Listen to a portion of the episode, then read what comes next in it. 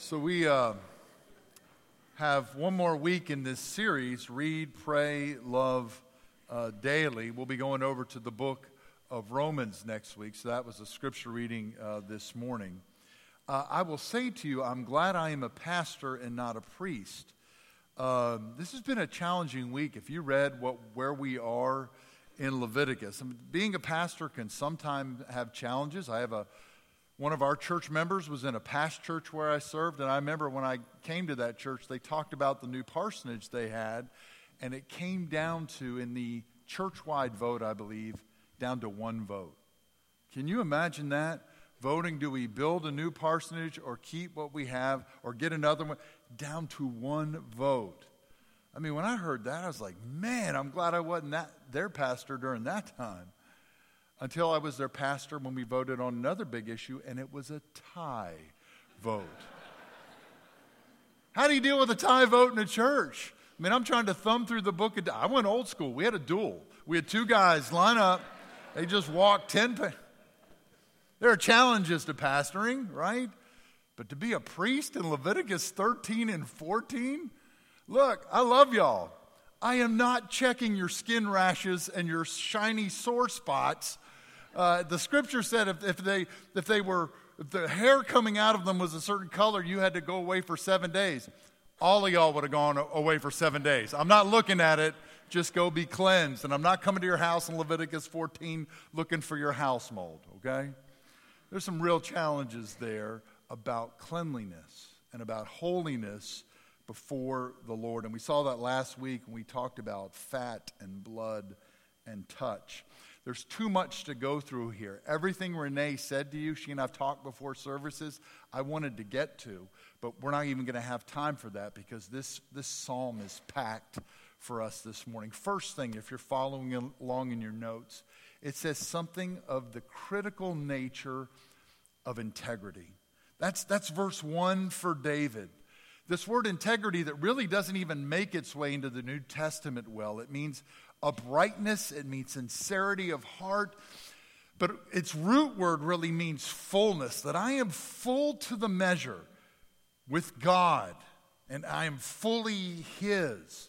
Now, you and I know David well. David was a man after God's own heart, but we also know his life, his shortcomings, his sin, and yet he's saying, hey, look at me, I'm full of in- integrity. It almost takes us back to what Jesus talked about in Luke when he talks about that Pharisee in Luke 18 who says, hey, I'm not like these people.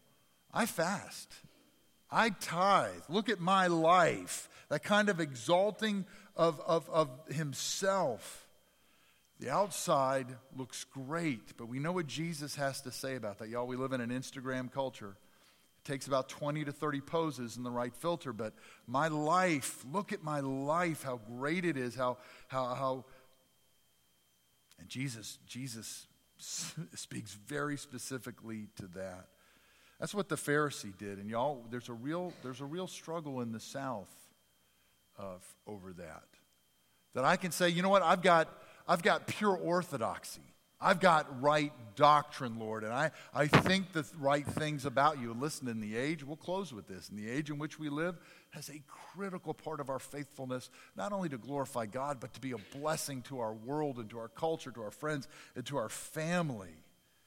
But believing the right stuff, but then doing what Jesus said, serving the poor, and how we treat our spouse, and how we, how we have the right attitude with others, how we bless God with how we work, we can be tempted to compartmentalize our faith. Look at my outer stuff, but what's going on inside? So we look at David's claim here integrity, blameless, fullness, and we look at that claim knowing his life and go, is that a real claim? Like, I can make some claims before you. I probably shouldn't brag about this, but Mark, you brought it up this week in my office, so I'm going to go ahead and say it. Uh, my senior year in high school, our baseball coach told us that we could run track or play tennis as long as it did not involve uh, a baseball practice or a baseball game. So I took him up on that. I played tennis. I won the singles spot to play for the guys. I'll just go ahead and say it because it's of record. I set every record at our school in men's singles most wins, most aces, serve percentage, uh, most winners every record I held at our high school. It was the first year for us to have a tennis team at our high school. so I also had most losses, most double faults, most broken rackets. I mean, I, I set every record. Um, that's a claim. It's not a true claim because you didn't know the background of it. We know David's background. We know the whole story and his, his struggle, his shortcomings. How, how are we comfortable with him talking about integrity? It's the same word, by the way, that comes up with Job. Job was that root word, blameless, perfect. Then you read Job, and what does Job even report about himself in chapter 7, 9, 10, 11, 13? He claims, I'm not perfect. You actually find Job in the very last chapter of Job in dust and ashes, repenting before the Lord. But the Lord says over his life, yes, he is. And the same with, with David. Uh, you see in, in his life, it's, it's the same with him. He's quick in Psalm 32, 38, 51 to talk about his sin, Psalm 31, 32, and 51 to talk about his iniquity. You find him talking in verse 41 and 51 that he sinned. At least eight different times he says, I am in need of reconciliation, I'm in need of healing, I'm in need of forgiveness, and I need to make my confession. So, how does he say anything like this? Because he's not banking on himself. He's banking, and this is what you hear David speak of more than anything else in the Psalms. I'm banking on his mercy. Let me just give them to you 23, 25, 28, 30, 31, 40, 51, 55, 69, 86, 103, 140, 142, 143, 145. Sold. All talking about the mercy of God. I'm banking on what you said I can have. I'm banking on your words over my life.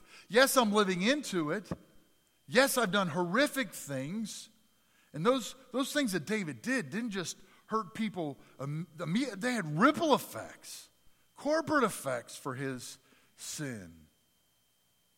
But as Ben talked about in his prayer this morning, David had made his confession before the Lord as we make our confession before the Lord, and the Lord has spoken over his life that he can have integrity.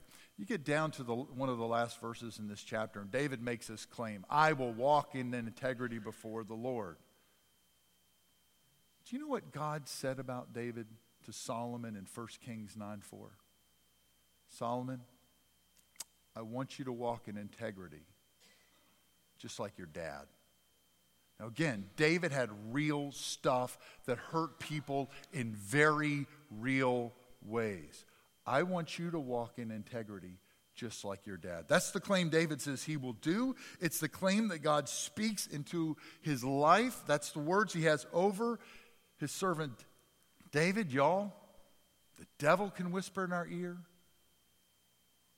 Our own doubts and struggles and pain and faults can, can scream at us. You'll never be free. We'll have other voices around us, family or friends, who would say, You're stuck because of what you've been, what you've done. But the freeing mercy of God, who looks at David's life, yes, there's been real stumbles, but when David has made his confession before God, God has thrown those things away. That's literally what the word forgiveness means. I've hurled it away, and you are one who walks in integrity. It's a word that David needed to hear. It's a word Solomon needed to hear. Is it a word you and I need to hear? We're not boasting like that Pharisee in Luke 18. I'm boasting in the Lord and in his mercy and in his promises and over what he says. Is your past failure determining who you are? Are you allowing God and his word to tell you who you are and who he, who he can make you to be? That's, that's verse one. I am trusting in the Lord, David says. I am trusting in the Lord, and I have integrity because of his mercy. And so we can say to the Lord, now get this, can, do an examination. Try me. Examine my life. Now listen, we know that God already sees all. Proverbs 15 says, The eyes of the Lord are in every place, watching the evil and the good. You don't have to invite him to look closely, he is. But do you really, want to ask that question and invite Him to say, Shine your light on my life, test me, and examine me. I've been married for almost 28 years. You never ask a question if you're not sure of the answer, right? You don't ask your wife, hey, what do you want to watch tonight? Is there anything you want to watch when the NHL playoffs are on? Because you're going to end up watching Downton Abbey, just chewing your lip, right? You're going to ask God to examine your life and your heart. Why? Because David is confident. Are you confident in the mercy of God? It's on every page almost of the Psalms. The other reason I think David says it, and it's not just I think, you see it in the passage, he knows what's going on around him. This is not some self glorification of this Pharisee saying, I fast and I do. This is, I see the world around me is crumbling. This is vindication. God, would you examine me, try my heart, and set me free from all this mess, verse 1, all this mess that is going on around me. And he gets, he gets very specific in verse 2. It doesn't read well in the, in the English. It says, Test my mind and test my heart. That's not what it says. If you go back to the original language, test my mind and would you look at my kidneys? I want you to check those bad boys out. When, when David says in the Psalm 139, the passage you and I are very familiar with, Search me O God, and know my kidneys, know my inner stuff. I want you to look at what's going on in here because David's believing that you can do something in there. Not just on the outside of my life, but you can do something in my motives. You can do something in my character. That Pharisee stood out and said, I do all these things on the outside, and God's word says, but your kidneys, your insides are disgusting. God can come and do a work. And David then says, and trust that. Look at me on my heart. Can we just bring our authentic life to Him today and say, Lord, what do, you, what, what, do you, what do you see that I need to see? But also, what do you see that you're calling me to be that I'm just not seeing or trusting in? Integrity, examine my life. And the reason he can even open himself up to the sovereign Lord to say, Look at my life, examine my life, is the third point in your notes, is because he understands God's love and truth. It's not just truth, but it's love and truth. And there's always, they're always connected. We've talked about this before. John 1 uh, 14, when it speaks of Jesus' incarnation, it says, He came full of grace and truth. It's not just truth, and it's not just grace, but it always has to be both. If, your if your friendships are all about grace, they're not Christian. There are times to emphasize grace, sure, but they're all about grace, it's not Christian. If your parenting, grandparenting is all about truth, and there's no grace, it's not Christian. When Jesus came, he came full of grace and truth. The reason David can open his life to God is because he knows God is true, but God is also full of loving kindness. And that's what's to pour, having bumped into that, that is what has to pour out of our lives. The way I respond to my neighbor, the way I respond to those in need, the way I respond to those at work, the way I respond to those in my small group or my church life, it's got to be grace, but it's got to be grace and truth. Love and truth are never separated in Scripture. Now, these, this is not in your notes, but I want us to look at 4 through 5 and 6 through 8. You can just look, open your Bible and look there. There are 13 different claims that David makes here without blushing. That, that there are things that I will not do. There are places I will not go, and there are places I will make sure that I go, and things that I do. And he gets pretty specific.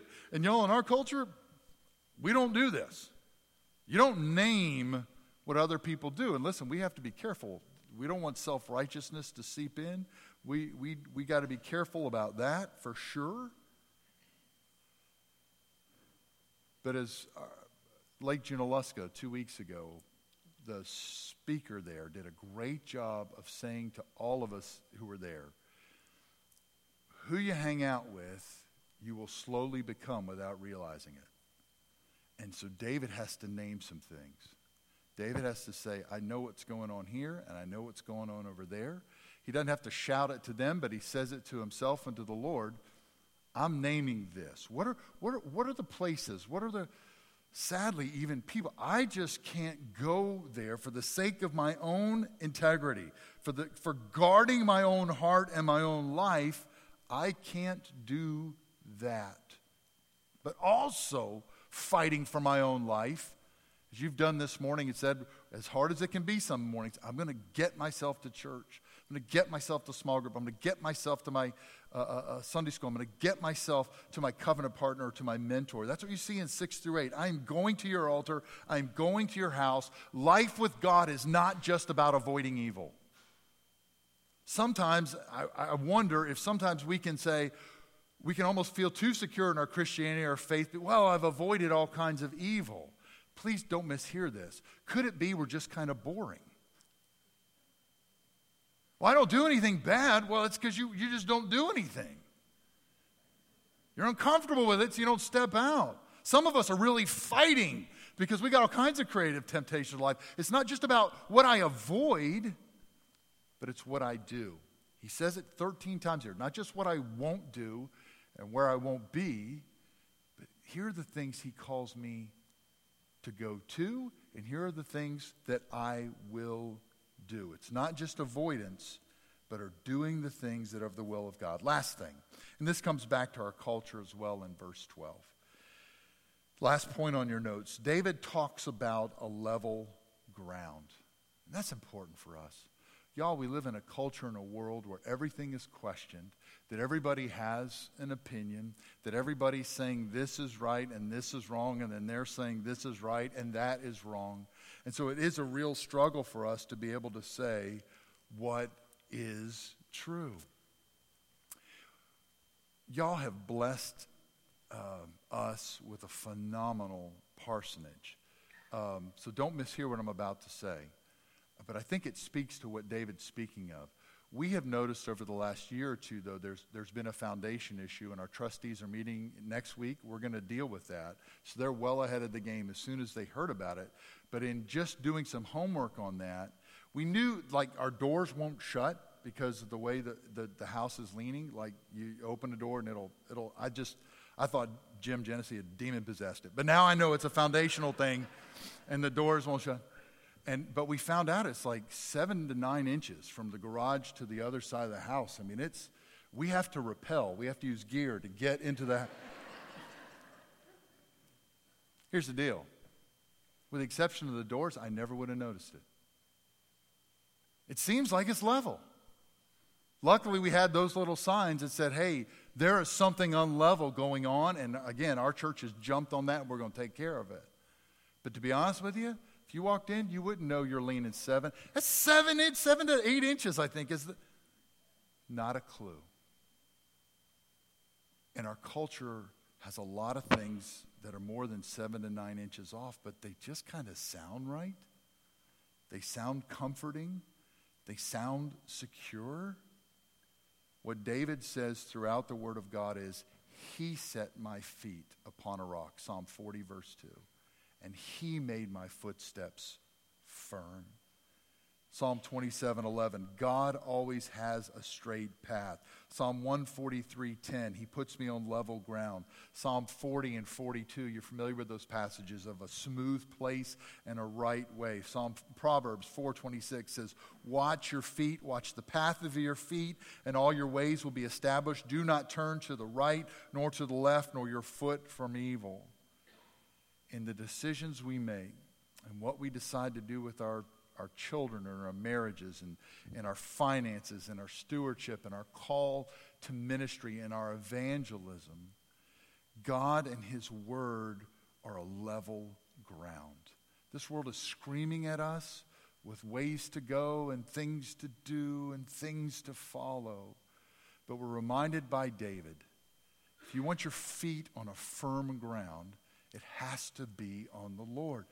Seven to eight inches, and I never would have guessed it. And you know what happens when you when you let a foundation go? how important it is that our foundation and how we do everything and understand everything is in God and in His Word. How is it? You need to, to better commit this morning to that. That I, I want your foundation, your Word, to, to be the base of my life and all my relationships. How is it this day? You need to name some stuff even some relationships. There are some things I just can't do because I'm fighting for my life and for my integrity. How's it this morning? You need to be open before the Lord. Say, even my kidneys, even my inner stuff. I want you to look there and, and tell me, Lord, what do I need to hear?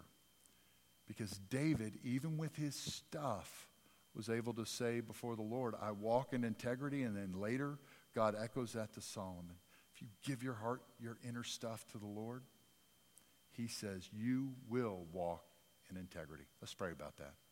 Father, we thank you for your word, that it does ground us, that we can know you and know who to be in you.